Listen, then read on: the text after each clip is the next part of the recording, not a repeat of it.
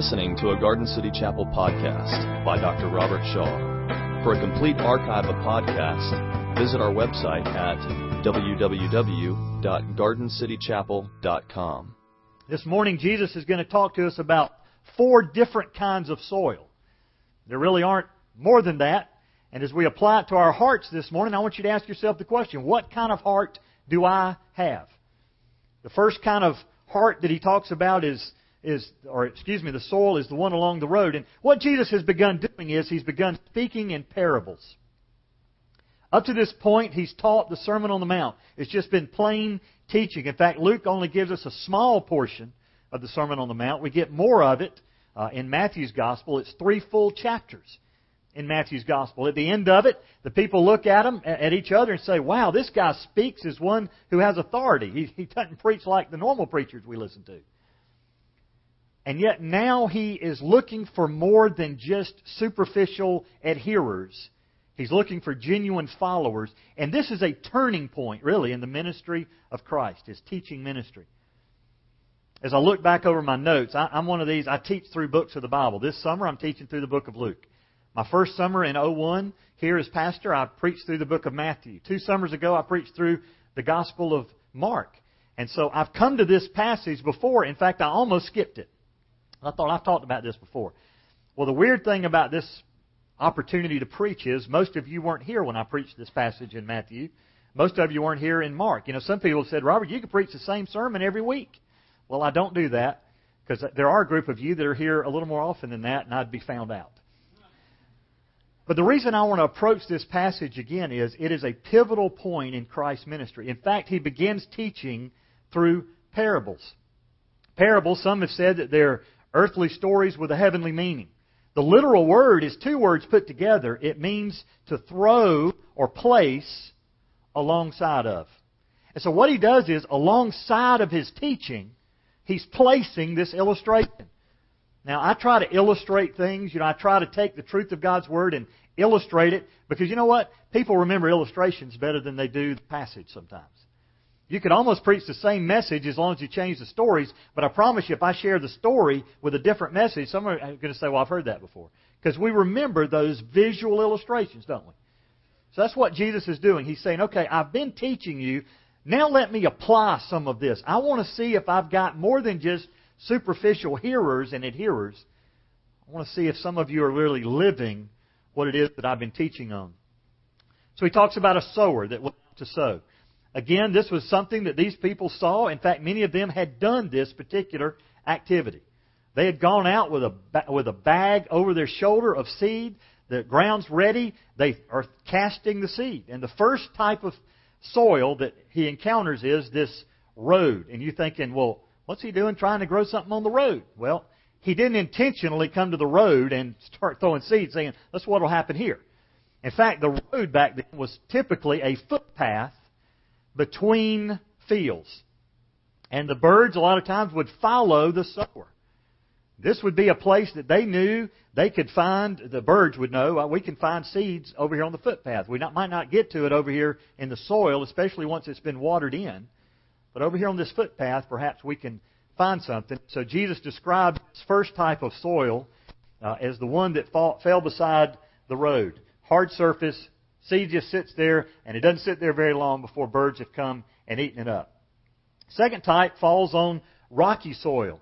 Again, whether he had plowed before or after, some people say that the, in that day the Palestinian farmer would actually sow the seed and then till the ground and try to work the seed into the ground. Whether he does it the way we see it done, done today or whether he did it that way in that day and age, but it doesn't matter. He would come to this part of ground where perhaps the blade of the plow wasn't able to get deep enough to the rock and break that rock up. If you've ever been to Israel, it is incredibly rocky. One of the things that amazed me when I was there last year was the number of rocks, and they're everywhere. Now, it's also the land flowing with milk and honey. It's very fertile. The soil is incredibly rich and dark soil. Things grow well there. But things don't grow too well in shallow soil. And so he talks about this second type of soil and says that this soil is so shallow that the, re, the, the, the roots are able to spread pretty quickly and it looks pretty good for a little while until the sun beats down on it and the moisture is depleted. And it says that what looked promising never really grows to maturity. It just falls over and dies. It withers away. Literally, it shrivels up for lack of moisture. Then the third type of seed is the one that is sown among thorns. And again, he didn't intend to sow it among the thorns. He thought he had gotten the thorns out. But this particular patch of ground just was overrun with those little briars that grow up right alongside the seed. And I don't know why is it that the stuff you don't want to grow grows faster than the stuff you do want to grow. You know, why, why don't we? You know, we have this stuff in this area called dichondra or dollar weed. I think it would be better if we just allowed that to be our lawn because it grows incredibly well down here. It puts out these huge little, you know, leaves on the top. Anybody know what I'm talking about? You've got some of that dollar weed or dichondra in your yard. And why it is that it grows so healthily. I mean, we can have a drought. The grass turns brown and that stuff's just thriving. Well, that's what happens with these thorns, and they grow up alongside the healthy plant, but they grow faster. They compete in the soil for the nutrition and the moisture, and so they choke out, both underground choke out, but also above ground, they just choke out. The, they choke out the sunlight and the nutrients that these plants should be getting. And so these plants, again, uh, don't grow to maturity. And then the last type of seed, or the last seed falls on the last type of soil, and it's called good soil. And it produces a crop. Literally, fruit is born out of this crop. In fact, he says a hundred times as great. One thing I want you to remember this morning is how amazing the production of just one little seed is. Whether it's an acorn that falls off of an oak tree, and out of that little acorn, seemingly insignificant, grows this massive oak tree. Or whether it be something like a, a bean plant, or in my case, my first experience with gardening was when I was in seminary in Fort Worth, Texas. And uh, they allowed seminary students to have these little garden plots, and I think ours was about 10 by 10 and we planted several things. We planted corn and tomatoes and squash and cucumbers. But what we ended up growing was the other thing we planted, and that was okra. I didn't like okra, but I learned to like it because it's all we could grow. Okra seed, if you've ever seen it, it is incredibly small.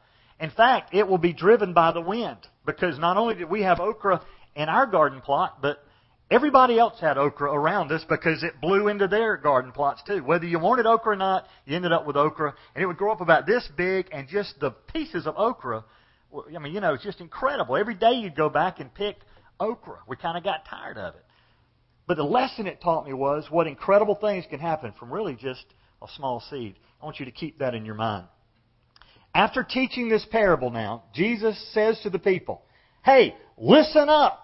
If you've got ears to hear, then hear.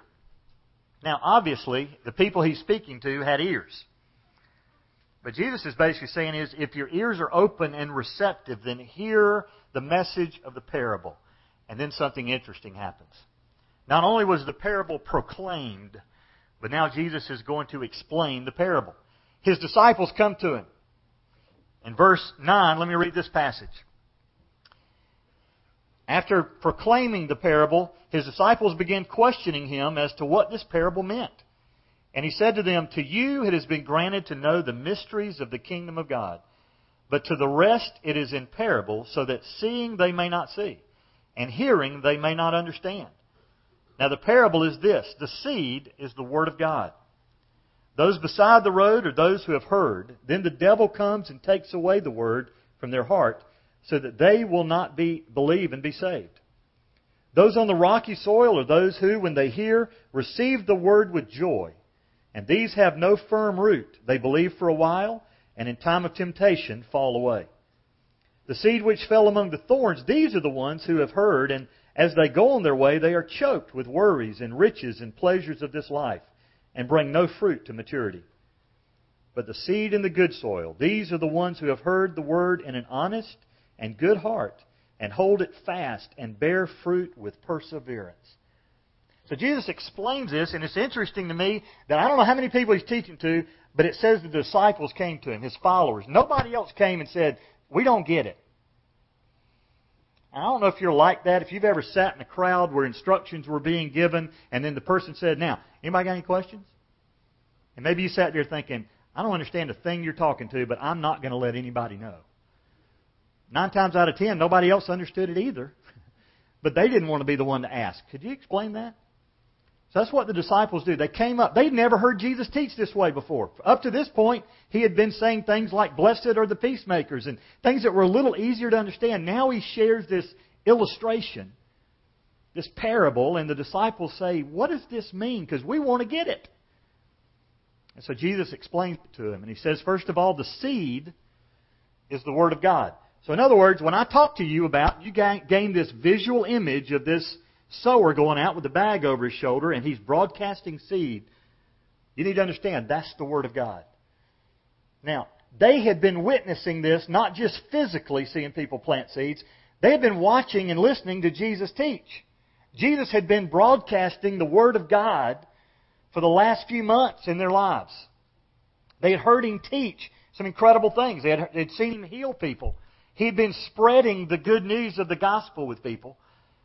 And they had even witnessed the kind of hearts that it fell on. Sometimes people walked away shaking their head. They couldn't receive it. Other people became followers of Christ. So they had seen this progression, this different types of soil. So Jesus explains it to them.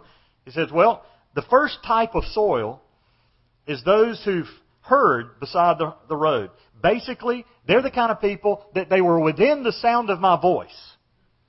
And yet all that really happened is it went in one ear and out the other ear. They didn't really apply it to their lives. They didn't do anything with it. They didn't receive it. They just kind of heard it and went on their way. In fact, Jesus says these are the kind of people that as soon as the word's there, the devil comes and takes it away, snatches it literally away from them so that they couldn't believe. Folks, as a preacher, I've watched this happen. I, I have seen people speak, speaking to large groups and small groups. I've seen times where I'm just, my impression is God's all over, right in the face of that individual. And I don't, I don't get to see every person. The, the hundreds of folks that are here this morning, I don't focus in on every single face, but sometimes I'm drawn to certain individuals in the crowd, and I've seen times where it's like I could see God dealing with people. And yet they walk away as if they didn't hear. They had a hard heart. Let me tell you some ways that the devil does that. Some some ways that you can watch for in your own life to see if he's been snatching the seed away. He'll use some things like lies. The, the, the devil is a liar and the father of all lies. He'll even use preachers who don't preach the truth that will corrupt the Word of God and for their own gain or their own purpose or benefit contradict even what is in Scripture. So I encourage you, make sure when somebody opens the Word of God, follow along with them and make sure what they're saying is the Word of God really is the Word of God. Challenge that. He'll also use your fear. Sometimes he'll use just, well, what will other people think? In fact, Paul put it this way in Galatians. He said, you know what? If I was still trying to please men, I wouldn't be a servant of God. As you become a child of God, there's some people that get upset with that. They don't like it. And that fear may be somewhat founded in the fact that, yeah, some people will make fun of you if you're a child of God. So some people, just the fear of what other people may think will keep them from receiving and accepting the Word of God into their heart. Others is pride. And I've had conversations with people like this. Not long ago in my office, talking to someone about their relationship with the Lord. Their answer basically was, you know what, I'm a good person. I haven't done most of the things that other people have done. What they were really saying is, I don't even need God. I'm good enough. And so pride will keep them away from this humbling themselves to come to need to know they need a Savior. So the first type of soil is that hard heart. And you know what? From a spiritual sense, the more times you hear it and reject it, the easier it is to hear it and reject it the next time. It's like a callus forms over your heart. The Word of God, it says, is sharper than any two-edged sword. It's able to pierce to the division of joint and marrow. It's able to judge the thoughts and intentions of the heart. What begins to happen every time we just kind of ignore the Word of God? Maybe we put it off and think, well, I'll deal with that later. Or because of pride or because of some lie, we just don't listen. I think we start getting these calluses so that, you know what, some people have calluses on their hand. You can come stick a, stick a pin in it and it doesn't even hurt anymore. Because there's a hard shell there, a callus. Second type of person falls on the rocky soil. These are the ones that, that sounds great. Their relationship or their hearing is all about feelings. Yeah, that just sounds great. And so they kind of spring up. And sadly, some of the people that I watch do this are celebrities. You know, we get all excited when an athlete or a musician or a movie star professes faith in Christ. We get all excited, and too often we kind of rush them to the forefront as an example.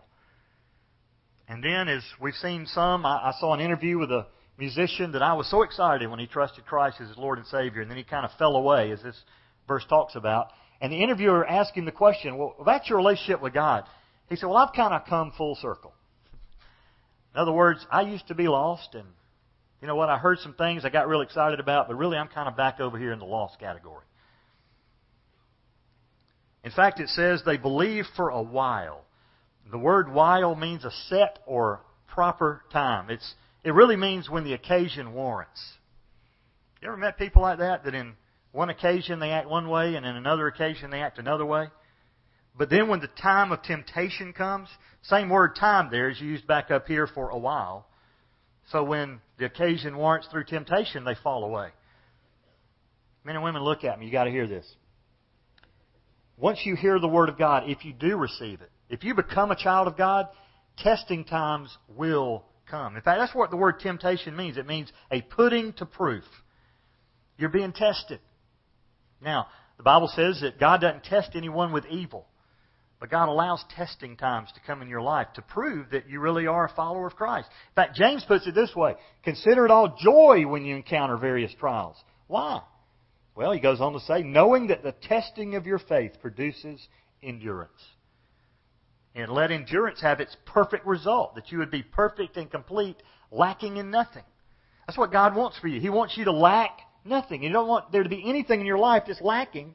And the only way you get that is to go through testing times. Well, this shallow hearer who never really allows roots to develop in his life where he truly becomes a follower of Christ, just it felt good.